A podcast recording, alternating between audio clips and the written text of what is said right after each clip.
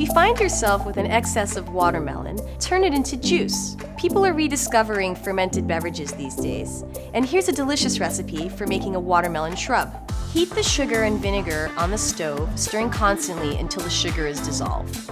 Add the watermelon and simmer to release its juices and flavors into the syrup. Cool the mixture and strain out any solids. Add water to taste.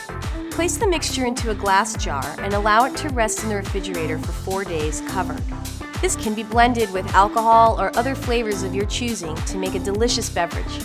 So here's our watermelon shrub. I've garnished it with a watermelon wedge and candied watermelon rind.